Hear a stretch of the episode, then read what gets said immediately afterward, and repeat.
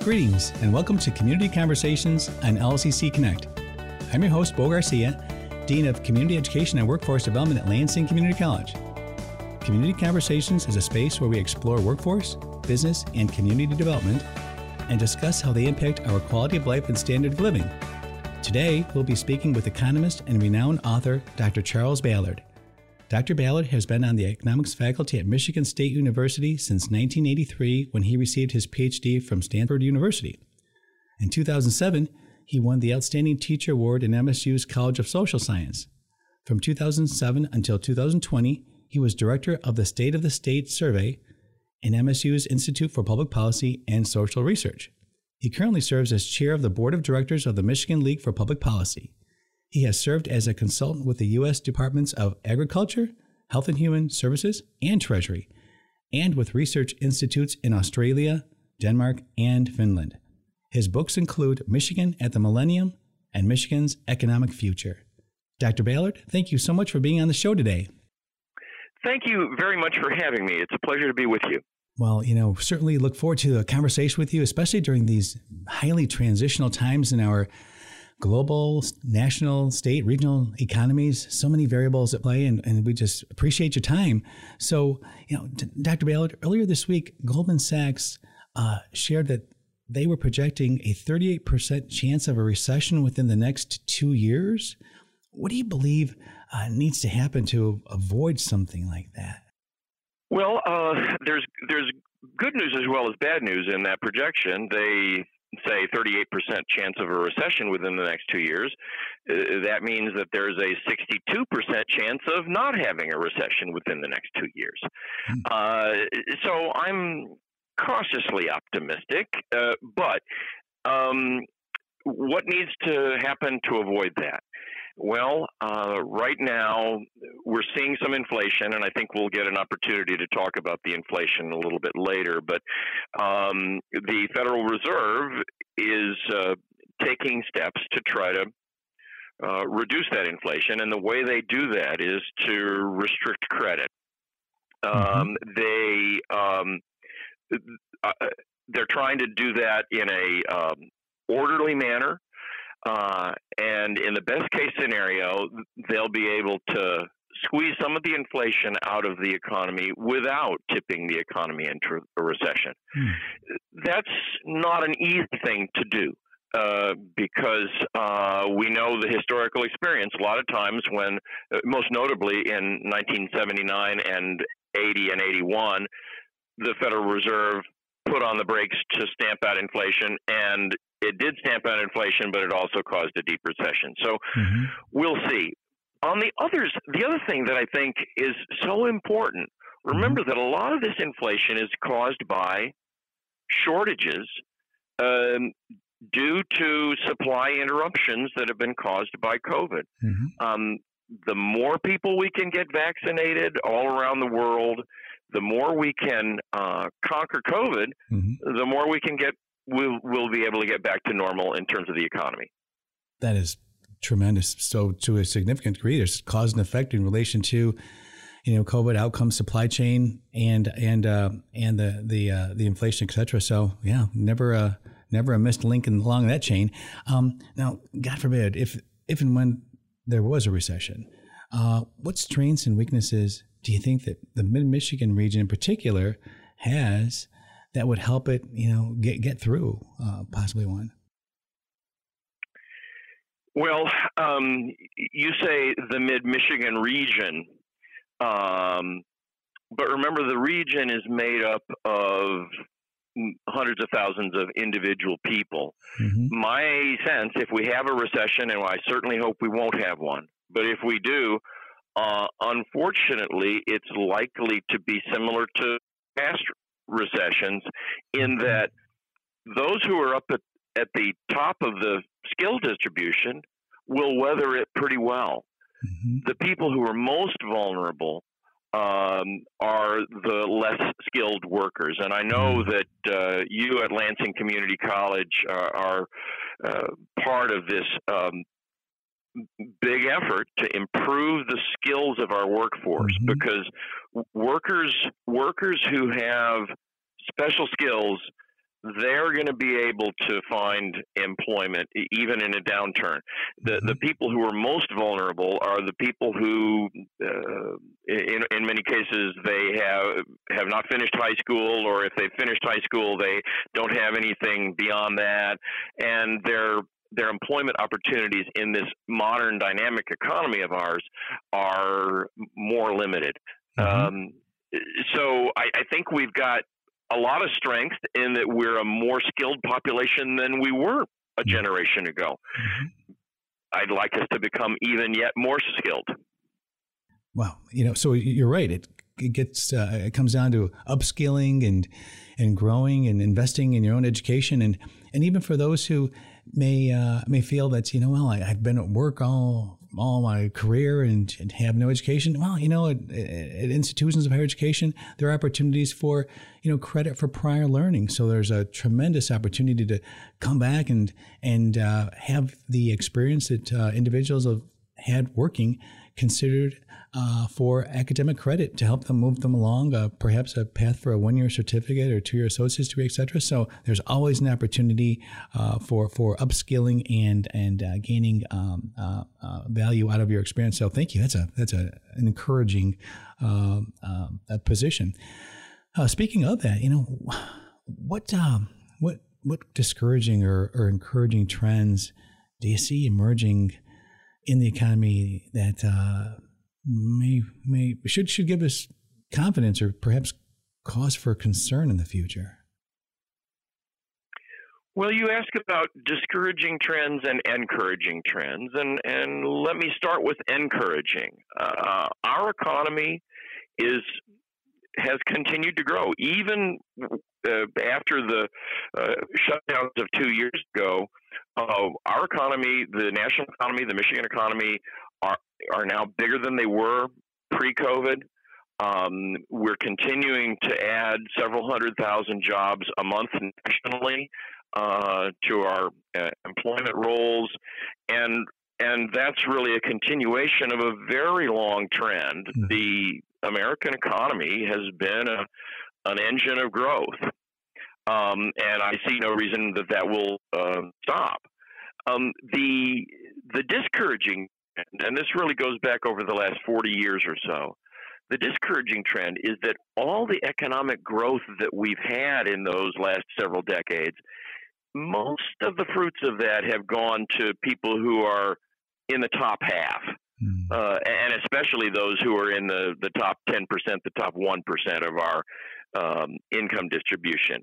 Uh, the, the, CEOs, the uh, uh, the superstars, um, the uh, the attorneys, the accountants, the the doctors, mm-hmm. and frankly, people like me, PhDs in economics. Mm-hmm. Um, th- there's a lot of people who have done very well, and yet the nurse's assistant, mm-hmm. the the man who installs the drywall, mm-hmm. those folks have not fared nearly as well. In many cases, their incomes have uh, not grown or have even shrunk in some cases, mm-hmm. and and so one of the things that I have uh, beaten the drum about a great deal over the years is my concern that we're we're more unequal in terms of the how we distribute the riches of this land more unequal than I think we should be, and I think we should continue to make lots and lots of efforts to help um, ordinary folks. The those at the top I don't think they need a whole lot more help. They're doing well, um, but it's the the uh, the bottom half of Michigan's people, of the United States people. Th- those are the ones for whom I have the greatest concern and sympathy. Mm, great point. Having a a balanced you know population mitigates the risk of you know recession, inflation, adverse impact at a kind of a unilateral level. So it, it, it's it's good for quality of life and it's great for the economy. Thank you.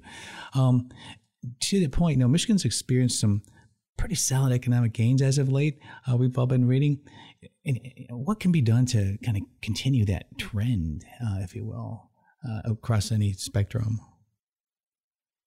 Well, uh, you know, if you if you've been having successes, uh, continue to to do some of the things that you've been doing. Uh, you know, we've talked about education and skill, and mm-hmm. even though I don't think we're where we need to be, I think we've made uh, strides in in that direction. Um, we one big story in Michigan over the last really half century or even more is uh, we used to have a very undiversified economy, very heavily into manufacturing in general and auto mm-hmm. industry in particular. Mm-hmm. We still, those are still the most important sectors in our economy, but they're less so. Mm-hmm. Um, they have shrunk in relative size, and, and and so we have a more diversified economy. And so I think that even though I'm I want to hold on to our manufacturing, I also want to do all we can to find uh, new industries. There, there are emerging industries. Um, some of them right here in the Lansing area, mm-hmm. in terms of uh, biotechnology, bioengineering. Mm-hmm. Uh, the information technology sector is continuing to just explode, uh, and if we can grab more of the growth, mm-hmm. you know, like in IT, we know that the Silicon Valley in California and the Boston area and the Austin, Texas area, we know that those places are booming with IT. The more that we can get a lot of that stuff to happen in Michigan, the better off we'll be. Oh, that's great. Yeah, that type of um, organic growth as well as business attraction, diversification of our state's economy, regional economy. You know, to your point again, a nice balanced approach so that we're not uh, entirely too dependent upon any particular industry, and again, making us particularly vulnerable for uh, uh, uh any type of uh, uh, economic downturn, giving us a better shot of, of weathering any type of storm. So, thank you. That's excellent, excellent, Virgin. Um, inflation. Could you share your thoughts on uh, the recent rate of inflation. It's everywhere in the news um, and in the papers. A lot of folks are just so concerned about it. What are your thoughts on that?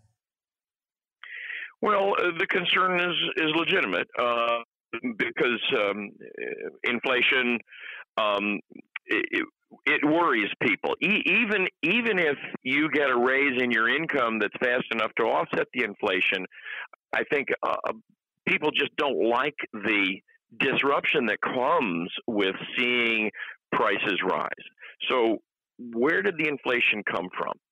Uh, well, actually, a lot to a lot of economists, the remarkable thing is that we didn't get inflation earlier, hmm. because you get in you get inflation you get prices rising either because demand is really strong people have money and they want to buy stuff mm-hmm. and they're and they're pushing up the prices because they want to buy stuff or because the supply is limited mm-hmm. uh, and there's just not enough to go around for the people who want to buy mm-hmm. well we have in the united states we have had extraordinarily expansionary fiscal and monetary policies for a long, long time. Mm-hmm. We have pumped money into people's pockets. Uh, we have, I mean, a big part of it is that we um, have had tax cuts, but a lot of government spending. So the mm-hmm. federal government is running enormous deficits.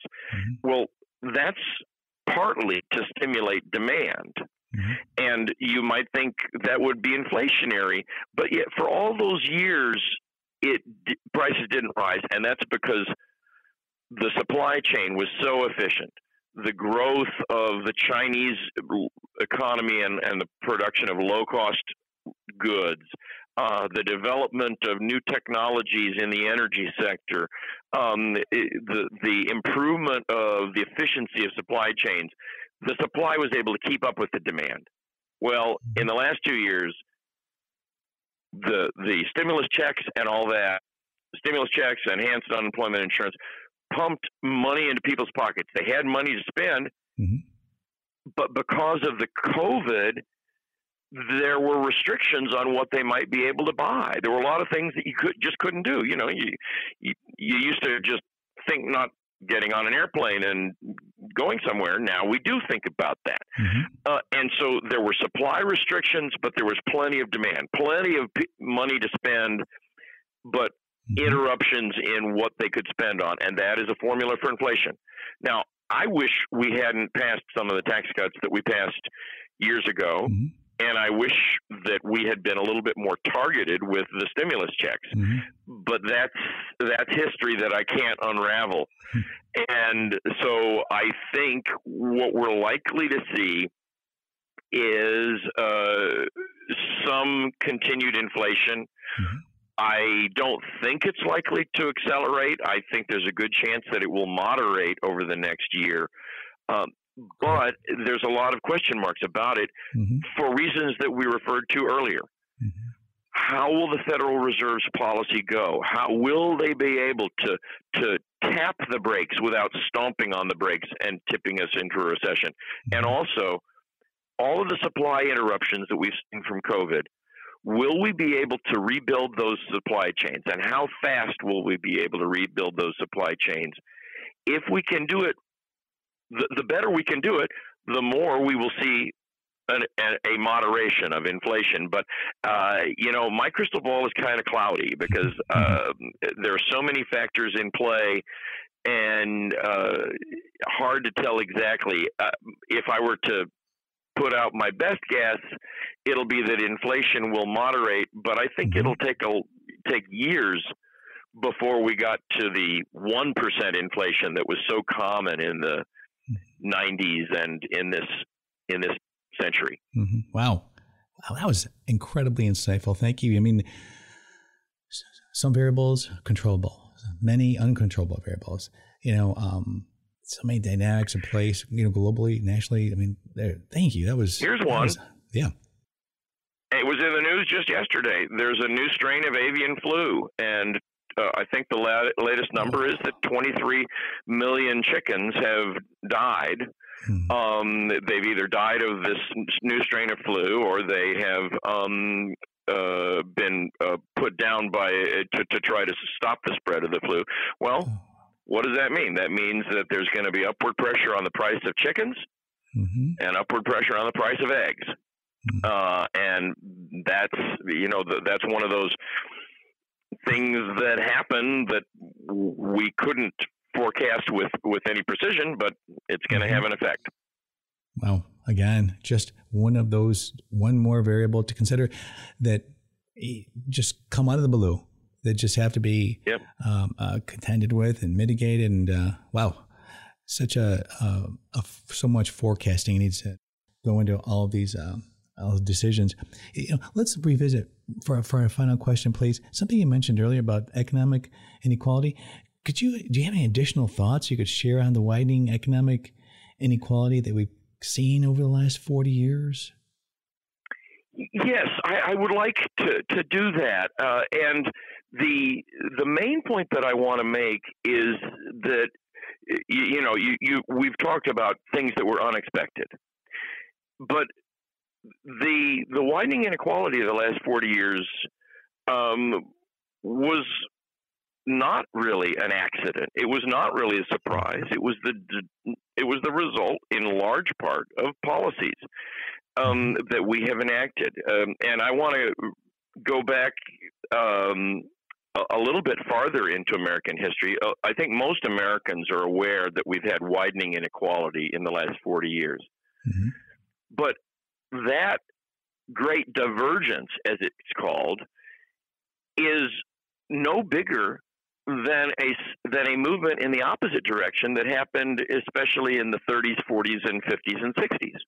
Mm-hmm. The Great Convergence. There was a huge decrease in income inequality in the early and middle decades of the 20th century, and then we turned around. Well, those those trends are too big to have just been accidents.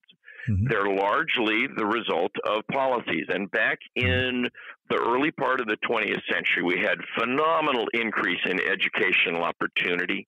Mm-hmm. We had um, very progressive tax system. We had the Fair Labor Standards Act, which established a minimum wage. We had the National Labor Relations Act, which made it easier for labor unions to organize the list goes on and on. The progressive era and New Deal policies, mm-hmm. if you want to simplify them, they were designed to help the average citizen. Mm-hmm. And they did. And then about 40 years ago, we mm-hmm. reversed. We slowed mm-hmm. down on the rate of increase of educational opportunity. Right. We reversed the trend in progressive taxation. Mm-hmm. We uh, labor unions are much weaker than they were. Uh, the minimum wage in real terms is 25% less than it was in 1968. And again, the list goes on and on. One policy after another. 80 years ago, we were passing policies that were really helpful to the broad mass of the population. In the last 40 years, so many of our popul- uh, policies have been very helpful to those at the top, but not so much for the average citizen. And, if, you know, you can tell by my tone of voice, if it were up to me, mm-hmm. I would um, increase the minimum wage. Mm-hmm. I would uh, expand the earned income tax credit. Mm-hmm. I would expand educational opportunity. Mm-hmm. I would make our tax system more progressive, and so on, uh, mm-hmm. it, it, with the aim of helping out the little guy just as much as mm-hmm. we help out the CEO. Mm-hmm. Right on. Wow, that was phenomenal. I mean, that was that was. First of all, I just want to thank you for one of the most informative and insightful conversations I've had in in, in, in quite some time. And uh, Dr. Bale, thank you so much for being our guest today and sharing your expertise and insight with our community. Greatly appreciate it. Well, you're welcome, and it's it's a pleasure to be on your program, and thank you for reaching out to me. This has been your host, Bo Garcia. Thank you for the pleasure and privilege of your time. You can listen to LCC Connect programming on 89.7 FM Saturdays at 1 p.m. and Sundays at 6 p.m. Have a tremendous day. Featuring the faculty, staff, students, and others that help to make Lansing's premier college what it is today. LCC Connect, Mid Michigan's connection to Lansing Community College. To find out more about our featured programs or to listen on demand, visit us at lccconnect.org. LCC Connect. Voices, Vibes, Vision.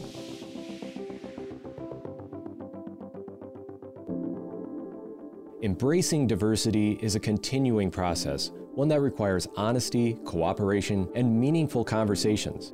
At Lansing Community College, we understand our journey towards inclusion and equity begins with an examination of how we relate to one another. The Office of Diversity and Inclusion has partnered with the Office of Police and Public Safety to create We're Better Than That, an anti bigotry campaign. To find out more about We're Better Than That, visit lcc.edu.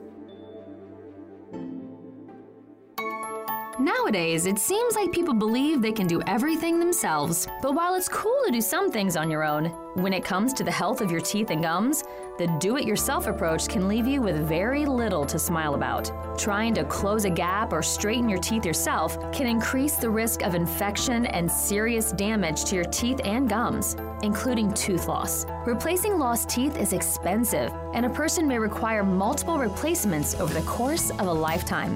The American Association of Orthodontists wants everyone to know that moving teeth is a healthcare procedure. It needs the personal supervision of an expert. Orthodontists are experts in moving teeth and aligning jaws. They have two to three years of specialized education beyond dental school in an accredited orthodontic residency program. Your smile deserves a specialist. Orthodontists are the specialists who will make sure that your own smile is your best smile. For more, visit mylifemysmile.org.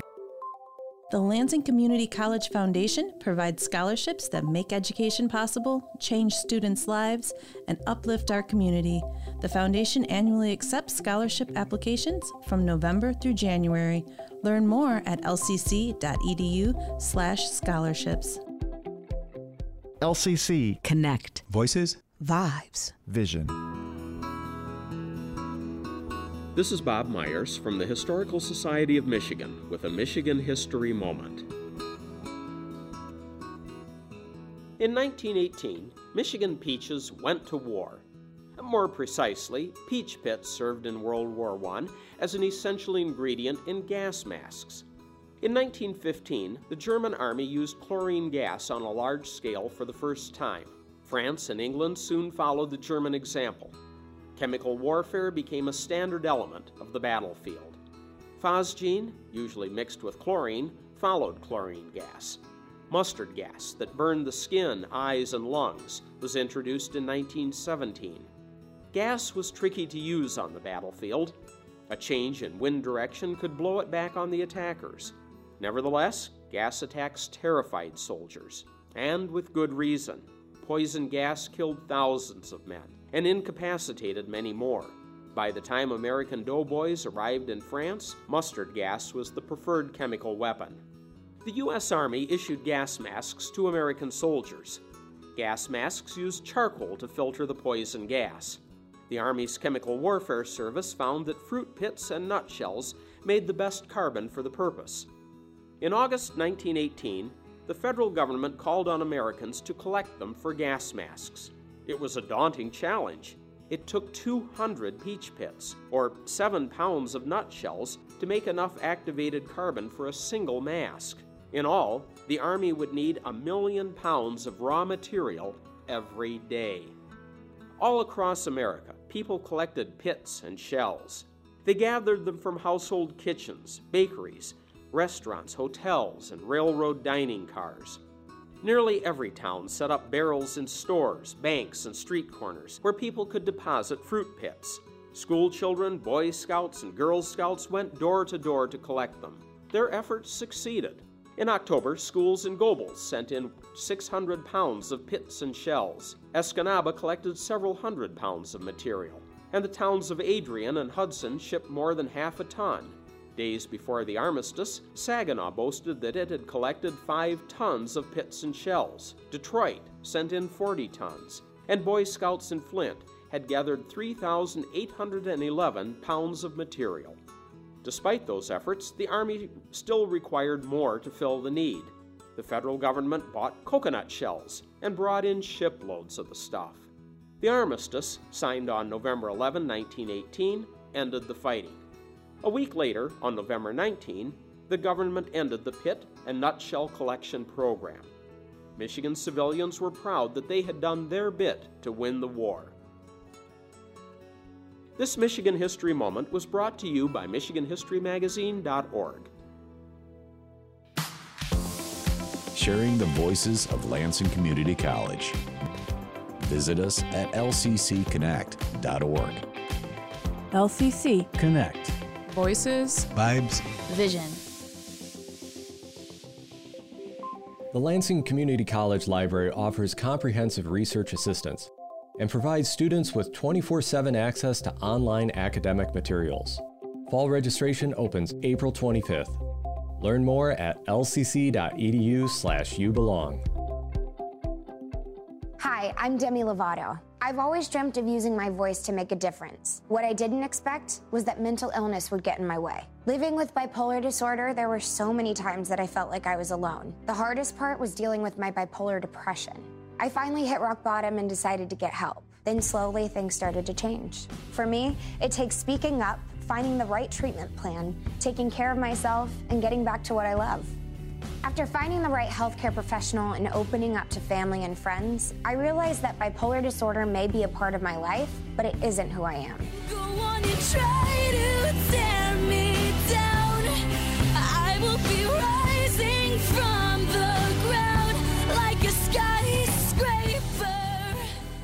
Living well is possible. Even though sometimes it seems like hard work, you're worth it. Visit BeVocalSpeakUp.com to use your voice to make a difference. That's BeVocalSpeakUp.com. Lansing Community College's downtown and west campus offer newly renovated conference and event spaces that can accommodate over 500 attendees. Professional event planners are available to guide you through your experience from setup to catering. LCC offers convenient locations, state of the art technology and hybrid meeting capabilities, in house catering, free event parking, and on site customer service. For more information about LCC's conference and event spaces or to request a rental quote, please contact LCC's conference services at lcc events at lcc.edu. LCC. Connect. Voices. Vibes. Vision. You're listening to LCC Alumni Stories, a show dedicated to highlighting the amazing alumni of Lansing Community College. I'm Steve Robinson, president of LCC, and on each episode, I have the awesome privilege of getting to know one of our many inspiring alums and hearing about their experiences at and since leaving LCC. The LCC alumni community is expansive and far reaching. They're an incredibly diverse group of people representative of all walks of life, working in hundreds of industries across the country.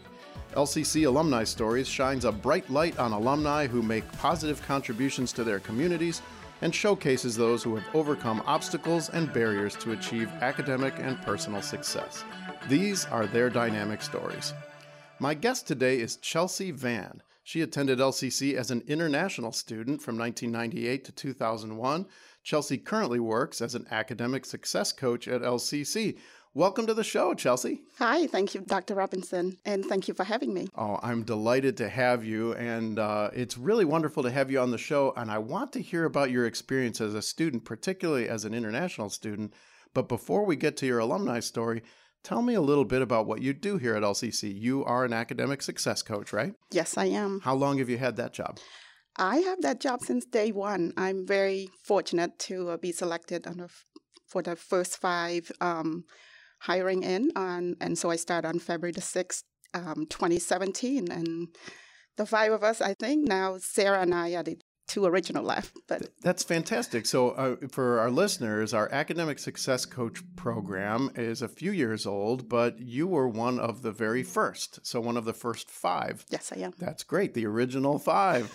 So you've been with our academic success coaching program from the beginning. Tell me a little bit about how it's changed over the last five years or so. The change is amazing. Mm-hmm. I witnessed a transformation of this program from scratch. Like we start from scratch, basically. Right. Um, and we aim to be a national model mm-hmm. um, for all community colleges. So it is amazing transformation from a team building, putting more staff in, up to 18 coaches. Mm-hmm. Right. And, and so we have we're at 18 coaches right now because there's a movement of um, staff resigning to go to another university or they have opportunity and whatnot. But 18 coaches, two managers, and a director. Right, and so you you got to be there from the ground floor. You've seen it um, develop over time. Tell me about the impact of this program. What kinds of things do you and your colleagues do for our students? The impact, I think, it's it's very significant. Mm-hmm because every single student that build a relationship with coaches and faculty members as well, uh, everyone told us that they are so glad that they have us here mm-hmm. to be a focal contact person for student, but also a liaison between different departments, so we'll be able to provide student with wrap up service and student, many students, especially international student, global student community, keep telling me like, "I am so glad you're here to help me through the transition," and I love that part. That's a population, special population that I'm dealing with. So, mm-hmm. um, international student and global student, but all the liberal arts student as well was oh. under my my um, um, helping taking care of them. Right. So I heard you say two things. One is that you provide focus for students, right? I'm assuming that's about their goals, the things they want yes. to achieve here. But then you also use this important word liaison. You get to help that student connect with all the various pieces and parts of LCC, right? Because we're a big organization, lots of little um, departments and moving parts. You help kind of smooth that out for students, don't you? Yes, yes, we do. We help student advocate for themselves, but also um, teach student not only just academic skill building, accountability, but also help them to um, ask for what they need. You know, be an advocate um, for themselves. And I would say to many students, like, if you run into any issue or barrier on campus or off campus, if you think of me, I think I'm. It's the program is very successful because I will help you navigate on campus and also off campus um, resources, and I'll be your cheerleader.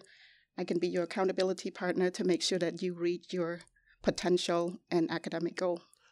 I love all of that. And, and one thing I want to amplify from what you just said it sounds like you directly help students with these things, but maybe more than that, is you help them build capacity to do these things on their own.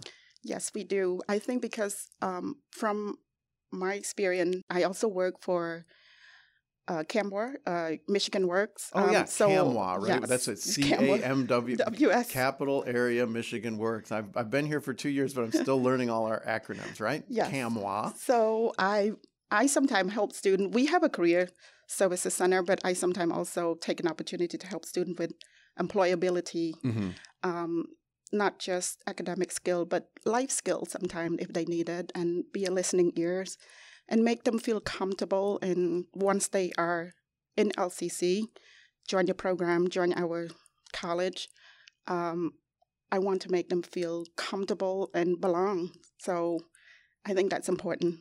I think it's important too. That's our tagline, right? You belong here. Yes. So you mentioned that one of the student populations you work with is international global students. That's probably a good transition to talking about your story. You came to LCC as an international student in 1998. Yes. Yeah, tell me that story. How did you come to LCC? Where did you come from and what was that like for you? I um, originally came from Phnom Penh, Cambodia, Mhm. and I worked for um, the U.S. government before I came here, called United States Agency for International Development. Okay. That's how I um, made connection to my former boss, where she would like to help support women to empower women. So she she said you need to um, study and take the test, TOEFL test, and try to study abroad, go to the U.S. and be an international student there. So I did that, and she sponsored, and so I came in in the fall 1998 to LCC. I started my uh, first semester at LCC as an international student. So you worked for USAID, right? I- the yeah. yes. Uh-huh. And did you come straight to Michigan or were you in a different part of the country Were coming from Uh, Phnom Penh? I came actually, yes, I came first to Houston, Texas. Really? I have an uncle and aunt that um, migrate um, after the genocide um, in the 80s to Houston. So they live in Katy, actually, Katy, Texas, 45 minutes outside Houston. Right. And I was there for two semester on my intensive English. And apparently uh, things didn't work out. Um, they couldn't support. So I, I called up my former boss, uh, said I didn't want to return home and I would like to pursue my higher education. How and how would I do that?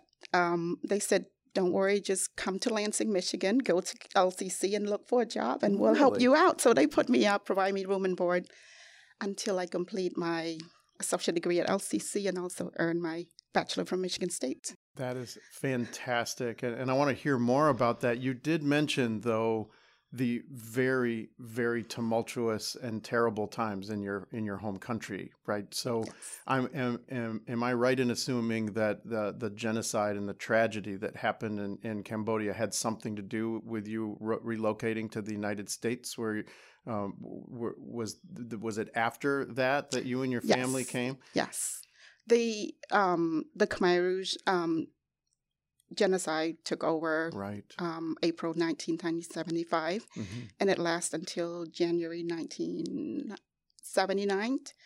That's when everything demolished. We returned to year zero. No, I think we have like 10 professors left for the whole country. It was a purge of, It- of that yes, society, a wasn't society, academic, and all of that. So that's when I lost my only brother and my father, and my mother with four daughters after oh, the war. Chelsea, I'm so sorry. And That's I, okay. Yeah, and, and I, I know that's part of your story. I'm sorry to dwell on it, but uh, it it seems that you uh, coming here was a real transformation for, for you, right? After Yes. that, after the almost unimaginable tragedy of, of what of what happened in, the 70s. Um, so so you, first you come to Texas, and then there's great opportunity for you in Lansing. Um, tell me about your first days here. What was it like as an international student uh, here when you arrived in, in, in the late 90s? It was very exciting. It was very exciting. I remember when the plane landed in Houston, was like, wow, this is America. Even at night, it looked kind of excited. So, um, yes, and it's like and before I know it, wow, it's it's as hot as Houston, as hot as Cambodia. But um, I love my classes that um, in um, like community Houston Community College mm-hmm. as well that I attended, and I love those classes.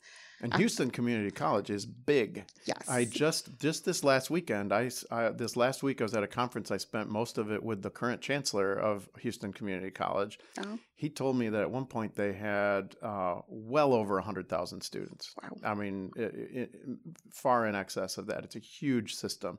So you started taking classes there, but then you relocated to Lansing. I relocated to Lansing. Um, I didn't know anything about the family I'm about to live with and also know nothing about Michigan weather. So I'm in for a nice surprise when it snow. I've never seen snow in my life. So very different from Cambodia and very Houston. different and Houston. so, but I was so excited. So my host parent, Roberta, she brought me the next week to LCC and register and then look for a job right away. So I found a job to work for a student affairs office with the dean's office as a student employee.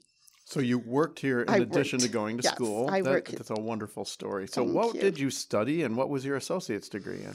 I was not sure what I would like to do, so I was I was just tested out like what I know what I would like for a bachelor degree, but uh, for an associate, I was like, I just need to take all the classes and see if I can transfer to Michigan State University. mhm. So um, after a year of language study and also two years, I received my associate degree and um, it's undecided at that time. It should be liberal arts, but it's undecided Okay. at that time. So It's like a general studies general study. pathway. Yes. Yes. mhm. Yes. And uh, what was the transition like? Your transfer experience from here to Michigan State? It was um, a little bit of a shock for the classroom and an auditorium size from Yeah. a one-on-one. I took um, classes in those same. We're I'm also an, an alum of Michigan State. Big big lecture halls, hundreds of people, right? Yes. Yes. So that must have been different. it was it was different and but the James Madison College for um, the university Mhm. um, it's small enough. I don't live in a dorm like other students, so I don't really build connection there. But I have um, a community at the Writing Center because before I leave LCC, I also work at the Writing Center with Jill Recklin. Yeah. So I transferred to the Writing Center at MSU, and I have another community and friend there. So I spend a lot of time hanging out at the Writing Center and provide tutoring with writing. We have that in common. Not not only do I know Professor Reglin really well, we worked together at another community college where I worked at the Writing Center. And I, when I was a student at Michigan State, I made use of the Writing Center as well. So not only did I work in one, I, I used one. So we have that in common. So um, so your uh, your bachelor's is James Madison. Yes, I. What a great thank you. place. I received a bachelor in international relations in I think their work from USAID and seven years of nonprofit organization before I joined USAID. I worked for seven years after my high school in 1990. So it's it provided me the foundation and also allow me to want to be in that profession. Right. Well, and I can I can picture because I had lots of friends uh, at James Madison. I actually had a writing gig over there in one of the research institutes when I was a grad student. You must have been a real source of knowledge among your students, right? Because a lot of the James Madison students are probably have, ha you know maybe from you know the United States, from Michigan, have a have a pretty standard background, trad- traditional college age, right? And you come to an international studies program with not just an international background, but a really comprehensive one, having worked at USAID and and made your journey from Cambodia to here. Did you did you find your professors to be very interested in your background? Yes, we have interesting this class discussions um, because I think one of the uh, minors, I think I have a minor in um, political and social economic development in the third world, or I shouldn't call it the third world, Yeah, in South a- Asia, have- developing right. country, Developing country. Developing country. We'd have to ask our faculty what the what the appropriate term is now, but I know what you're talking about. I mean, The developing world, or, Or- or in that part of the world. the less developed country. There we go. So Mhm. it was we, we create good good debate, good discussion in class. So I really enjoy my time there. It's it's difficult. Um, it's challenging for me because the language skill. I have to say, sometimes I pull an all nighter writing essays for for my classes Uh-huh. or exit papers and stuff like that. But it's a well of knowledge, all the professor around there too. Um, and I can go back and talk a little bit about my experience actually um, the three year at LCC as well, if you'd like to. Yeah, I, I would. that. I would. So, but it sounds like on the language front that you made use of the Writing Center at both LCC and Michigan State. Uh, Talk to me a little bit about those years at LCC, though. So, um, you know, this is before you transferred to James Madison. Uh, what was it like being a student? What kind of uh, support and help did you get here to help you be successful as an international student? It is it is amazing. It was amazing support. I I wouldn't make it to MSU if I did not have the support of LCC community and my host family. Mm-hmm.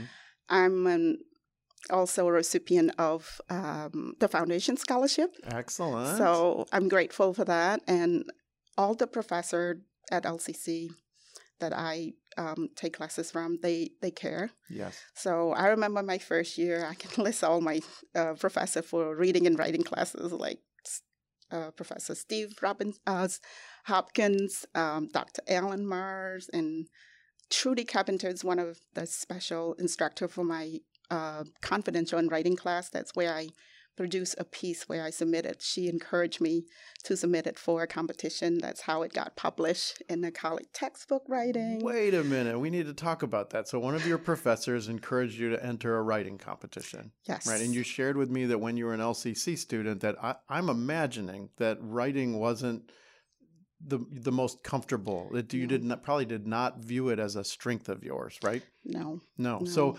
talk to me about this writing contest. What did your professor encourage you to do? And I'd love to hear the story. I love it. It's it's like a second semester in the very first basic writing class. So I wrote a piece about the challenges I've overcome to come to the U.S. to earn a higher education. Uh huh. So when Trudy read the piece, she encouraged me. She cared. She encouraged me to put into publication to compete for publication with the Townsend Press Foundation Okay. where they publish a couple version of it, and um, so I did, and I won a second prize for that, and they gave. I think it's a lot at that time for fifteen hundred dollar toward scholarship towards school. That is a good. That's a great writing award. Excellent. Congratulations. Thank you. And they also gave you like a royalty, you call it, right? Like Mhm, when sure. they publish, um, every time they publish, they will give you a little bit of money on the side for that. That's because you're a published author. That's real you. work that you did. I'm so grateful for her. And the next writing class also um, writing 20, 121 and 130, 132, which Mhm. is a um, honor composition with uh, Professor Tim Mings, also amazing. But Mhm. Trudy cares so much, not just encouraged me to apply. So happy when I won it. And I think it's her father, I'm not sure, also provide scholarship money. is anonymous. So I am so thankful. So that is like a full support from many instructors, um, colleagues that I build relationship with. That's how I came back to work here. It's it's amazing. I, I love hearing stories like that. And there are a couple things that really kind of warm my heart about what you shared with me. First is at any community college, but particularly LCC, you encounter these very caring people, caring faculty, caring staff, and you, it it sounds like you weren't you weren't even done listing people, right? You had all these folks who helped you out, and they made a real difference in your life. They do. Like Professor Jill Recklin was in. I was introduced to her by um, my writing instructors. So that's how I connected and work at the writing center with the grade that you're in, and you can compete to apply for the writing center. So that's where I work and also build relationship with her, and we become colleague and friend. That I was going to ask you about that. so the the one thing I would tell you, and I know you've already figured this out, is uh, one of the one of the most moving ways to pay tribute or to give thanks to to folks who help you out like that is to do amazing work like you're doing. I know for a fact you. that all these professors and staff members that you talked about, their very favorite thing is seeing you grow and develop and achieve your goals. And boy, you sure have done that. So I'm sure you, I'm sure that you've made them very happy. But I wanted to t- come back to that colleague piece. Not only did you um, benefit from their help and develop and succeed, but you came back and you're one of their colleagues now. What's it like to work alongside these folks who helped you get where you are today? It's exciting and, and such an honor. When I came back, I think that's how I also re- told students many times that during your time here, be active, get involved. If you work on campus, it's an opportunity to networking and build relationship. Mm-hmm. You never know. One day you will be able to, you know, come back and and re- rejoin the organization or the institution. So, um, yes, so I came back um, in 2014 May. Mm-hmm. And I worked for Professor Jill Ragland again in the Writing Center Excellent. for almost a year before I joined the Learning Commons um, to be a professional tutor for their reading, writing, and ESOL classes. Wow. Well, we are so glad you're back. And it's a Thank you. wonderful, wonderful story. You know, before we end our conversation, Chelsea, you know, as we as we move through this phase of the pandemic, one of the things that a number of us are thinking about is ways to attract students who wouldn't necessarily come to LCC. And I wonder what your thoughts are about um, how we can be supportive of and attractive to international students. You have a special lens on this, given your own experience. What kinds of things do we need to make sure we're doing to be attractive to international students? I I love the question, and I think we have many opportunity to uh, to do that. Mhm. Um, just um, a little bit of marketing also it helps. Okay. Um, we once the campus open fully again, Mm-hmm. um, anything with international club that uh, invite student to join and share the experience with the local student. Um, but also we are smaller campus, like smaller institution compared to a four-year university. So we provide a one-on-one, closer, like type kind of education that um, not they are not just a number. Right. So, and I think the price you can't beat community college for the price that you start and Right. here, and it's a great place to transfer to, um, take all the classes you want, and then transfer to at a university with a decent cost. So one of the things I hear you saying is that we should probably toot our own horn about some things that we Yes. already have going for us, Yes. right? Smaller class size, uh, very uh, you know superior wraparound services, Yes. um, but also um, something that's maybe a little more informal and a little smaller than a big research university. Yes, that's what we do. We have I I wouldn't I wouldn't change anything on my journey here. And I would tell student international student that I work with, like if they were talking about I would like my brothers and sister and my friend to attend, I'm like, yes, this is the right this is the right move. Um, please do. From my experience, you benefit greatly. Um, great education, great quality education from professors and instructor that care so much about you, not just you know you're not just a number but they care not just about your academic but they want to see you grow and be um, successful um, on your endeavor Yeah, and we do. We really, really do. And I'm glad to hear you say that because, you know, in the coming years, uh, I'm very interested to see how LCC can grow and develop in these areas, uh, particularly with international students, either attracting international students here um, or providing international study away, study abroad programs for existing students. And then in, in another way, I think it's important that we have activities uh, about our global context and our international um, situation or context for all students so that we can see that there is a world outside of Lansing Community College. definitely. Definitely. It's a cultural exchange. It's a huge uh, benefit Well, speaking of huge benefit, we benefit hugely from you being here, Chelsea. So Thank not you. only because of your international experience, but because of your story. I really think that that your journey of from from Cambodia to Houston to Lansing and LCC and then on to Michigan State, that really helps our students. So I really want to say thank you for all that you do for our students and for coming back. Thank you thank you for having me i greatly appreciate it Yeah. LCC Alumni Stories is recorded, engineered, and produced by Steve Robinson on LCC's downtown campus. The soundtrack is licensed through De Wolfe Music and was performed by Ian McCanty. Thanks for listening. Tune in to future episodes and to learn more about what our alumni have been up to. If you're an LCC alum and you want to share your story, send me an email at steve.robinson at lcc.edu. Until next time, keep learning. This has been LCC Connect Voices, Vibes, Vision.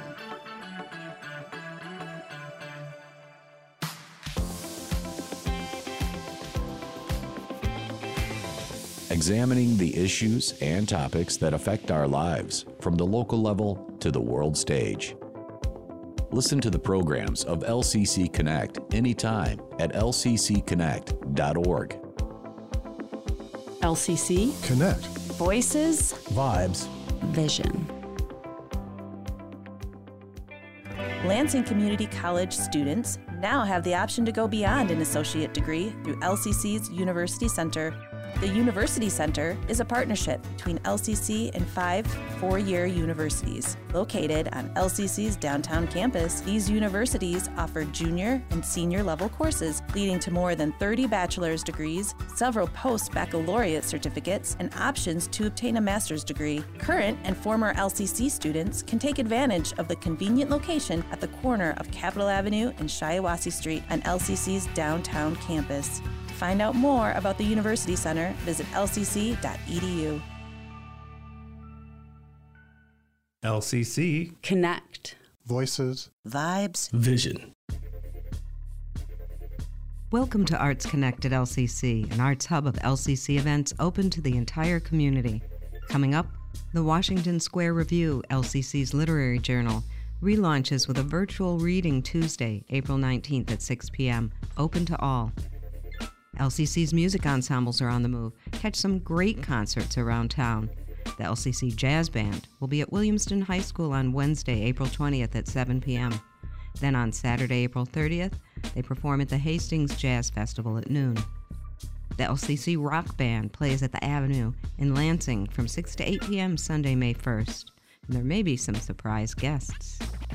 Interested in being on stage? Come audition for LCC's Summer Stage Festival shows Romeo and Juliet on Wednesday, April 20th from 4 to 7 p.m., and Wiley and the Hairy Man the following Wednesday, April 27th from 5 to 7 p.m., both in the Black Box Theater in the Gannon Building. These are just a few of the great things in the mix. Explore all of Lansing Community College's abundant arts activities, academic programs, and more, and experience the power of the arts to connect. Visit lcc.edu slash artsconnect for dates, times, locations, and links. This is LCC Connect. Voices. Vibes. Vision. Founded in 1957, LCC has addressed the needs of Michigan industries through education for more than 65 years. Anchored by the downtown campus located in the heart of Lansing, LCC serves mid Michigan communities with additional campuses in Delta Township, East Lansing, and Livingston County. The college offers more than 200 degrees and certificate programs and is accredited by the Higher Learning Commission. Those interested in learning more about LCC may visit lcc.edu slash youbelong.